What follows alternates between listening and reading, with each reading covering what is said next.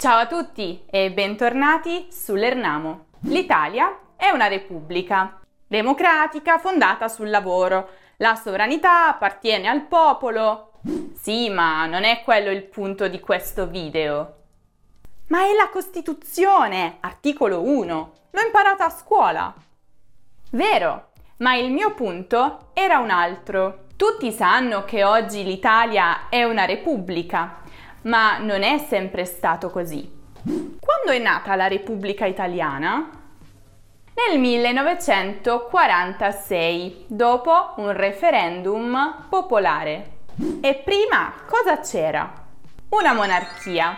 Infatti, quando l'Italia è diventata ufficialmente un paese unito, il 17 marzo 1861 si chiamava Regno d'Italia.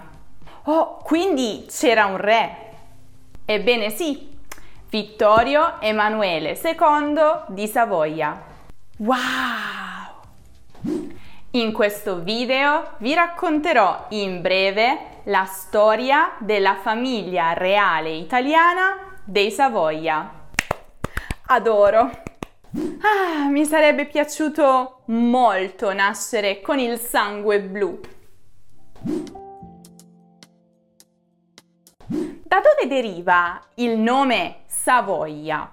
Bella domanda. Savoia deriva dalla regione geografica della Savoia, che si trova nel sud della Francia. Francia? Ma non erano italiani? Non si hanno notizie certe né documenti ufficiali sull'origine della famiglia, perché sono stati persi a causa di guerre e incendi vari. Ma sembrerebbe che la dinastia Sabauda, questo è l'aggettivo che si riferisce ai Savoia, affondi le sue radici proprio in quella zona francese. Chi è stato il capostipite della famiglia? Molto probabilmente Umberto I, che proprio nella regione francese della Savoia divenne conte intorno all'anno 1000 d.C. Pensa un po'. Da conti a re questi Savoia hanno fatto la gavetta, come tutti noi. Eh, in un certo senso. Ora, dopo questa figura non si sa molto e quello che si sa è stato probabilmente inventato dalla famiglia stessa per ricollegare la propria immagine a quella di personaggi molto importanti, per dare un tocco di prestigio al nome Savoia. Ad esempio, circolavano voci che Umberto I fosse nipote di Ottone II, cioè l'imperatore del Sacro Romano Impero. Umberto ebbe due figli. Uno di questi, Oddone, sposò Adelaide di Susa. Susa. Piemonte, no? Esatto, Così i Savoia ottennero i primi territori in Italia. Hmm. E quando si sono trasferiti definitivamente in Italia?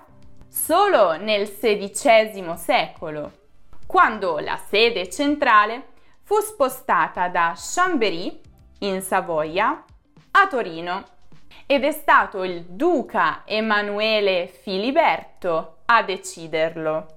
E così si apre la stagione moderna della casata, con Torino che diventa ufficialmente una metropoli europea dell'epoca. E si abbellisce, si riempie d'arte grazie alle opere di architetti come Guarini, Juvarra, ma il loro potere era ancora ristretto. Beh, nel frattempo erano diventati duchi, però il salto di qualità avvenne durante la guerra di successione al trono di Spagna. 1701. Eh? Spagna? Sì.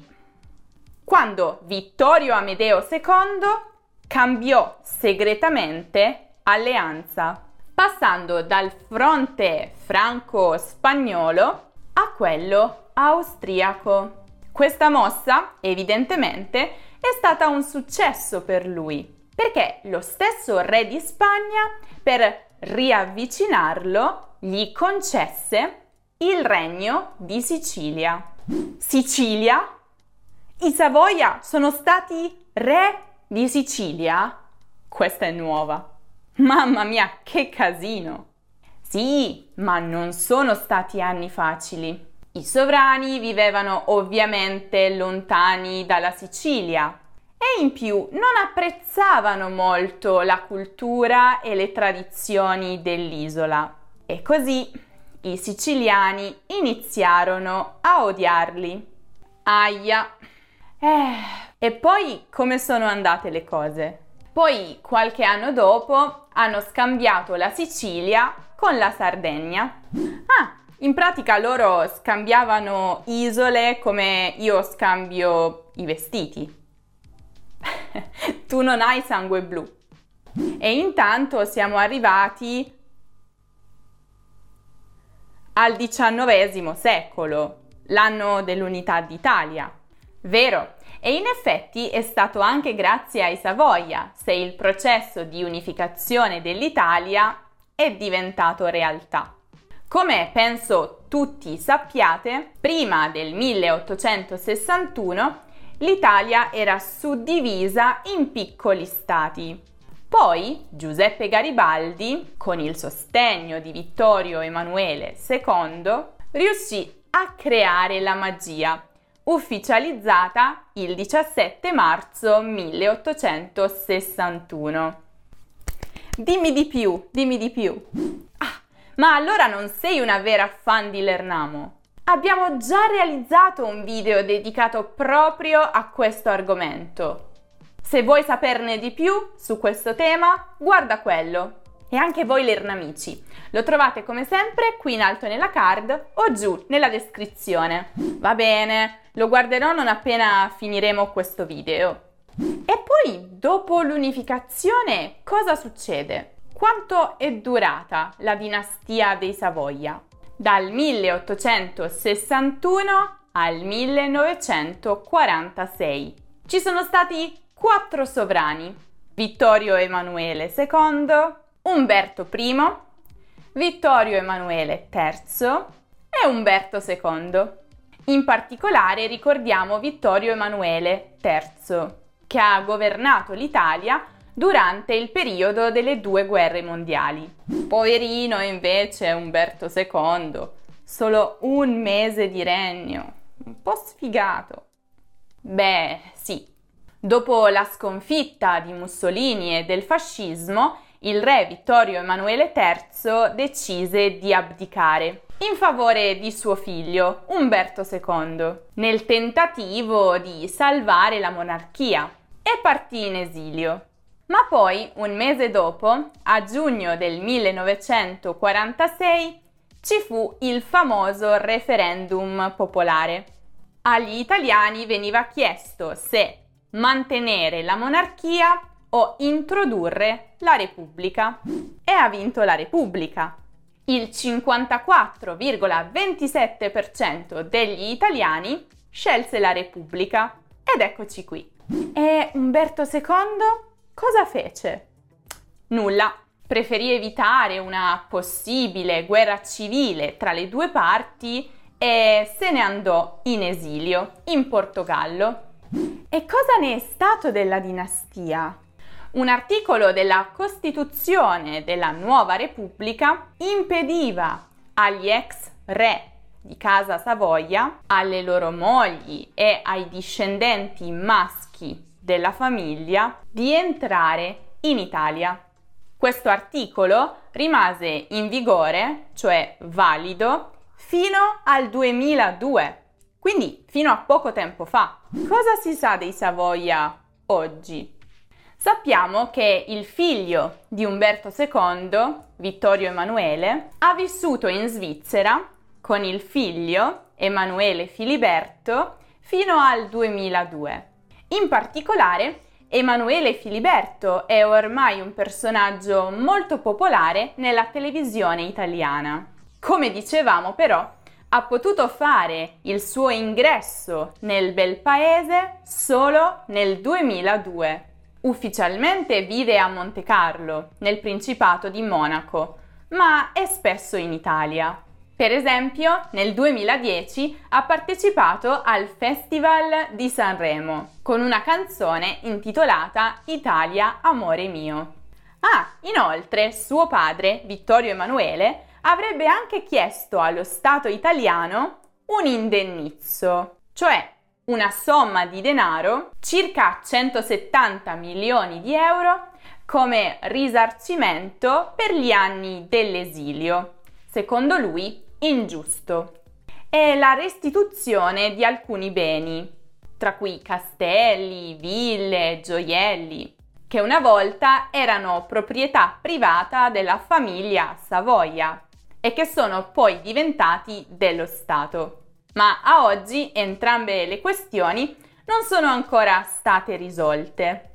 Senti un po', senti un po', da poco tempo sono appassionata di architettura, quindi mi chiedevo quali sono le residenze sabaude principali? Sono ovviamente concentrate tra Torino e dintorni. Tra il XVII e il XVIII secolo, nel cuore di Torino c'era l'area di comando, cioè l'insieme dei palazzi dove si svolgeva la vita politica e privata dei sovrani. Il punto di partenza è certamente Piazza Castello. Da qui possiamo vedere il Palazzo Reale, centro del potere della famiglia Sabauda per tre secoli bello e maestoso, sia all'esterno che all'interno, per non parlare poi dei giardini reali. A poca distanza c'è Palazzo Madama. Questo fu usato come residenza reale di vacanza, mentre la sede del Regno dei Savoia era ancora a Chambéry. Poi, dopo il loro trasferimento definitivo e la costruzione del Palazzo Reale, fu usato come residenza per gli ospiti. C'è poi anche il Palazzo Carignano, sede del primo Parlamento italiano. E infine il Castello del Valentino, dallo stile tipicamente francese. Poco fuori città, invece, i Savoia fecero restaurare alcune splendide residenze chiamate nel complesso Corona delle Delizie. Si tratta di 14 strutture patrimonio UNESCO dal 1997. Fanno parte di queste il castello di Rivoli e la reggia di Venaria, ex residenza di caccia, da molti definita la Versailles Sabauda. Poco lontano c'è il Borgo Castello della Mandria, zona che oggi ospita un grande parco naturale. Non sono da meno la palazzina di caccia di Stupinigi e il castello di Moncalieri. Gli uomini si illudono di fare la storia, ma la storia fa da sé. Vabbè, grazie per questa perla, Anna Grazia. Se invece voi Lernamici siete appassionati della storia delle grandi famiglie italiane, vi consiglio di guardare il video dedicato alla storia dei medici. Loro non avevano sangue blu, ma hanno comunque segnato una parte importante della storia italiana. Come sempre trovate il link per il video qui in alto nella card o giù nella descrizione. Fidatevi, ne vale la pena. E dopo quel video guarderete Firenze con occhi diversi. Fatemi poi sapere nei commenti se vi piace questo genere di video, così posso realizzarne degli altri dedicati ad altre grandi famiglie italiane, molto importanti. Ce ne sono diverse. Se ti piacciono i nostri contenuti e hai voglia di aiutarci a produrne di nuovi, puoi farlo attraverso il bottoncino con il cuore su YouTube oppure cliccando sul link che trovi in descrizione. Grazie per il tuo sostegno, te ne siamo grati. Se invece cercate un qualsiasi altro contenuto di grammatica o di cultura italiana, potete trovarlo sul nostro sito lernamo.com e non dimenticate di seguire l'Ernamo anche su Instagram, su Facebook, su Twitter, su Pinterest, su TikTok e su Telegram per tutti gli altri contenuti. Se il video vi è piaciuto lasciate un bel mi piace, condividete questo video con tutti gli appassionati di monarchie e famiglie reali che conoscete e io vi aspetto nel prossimo video. Ciao ciao!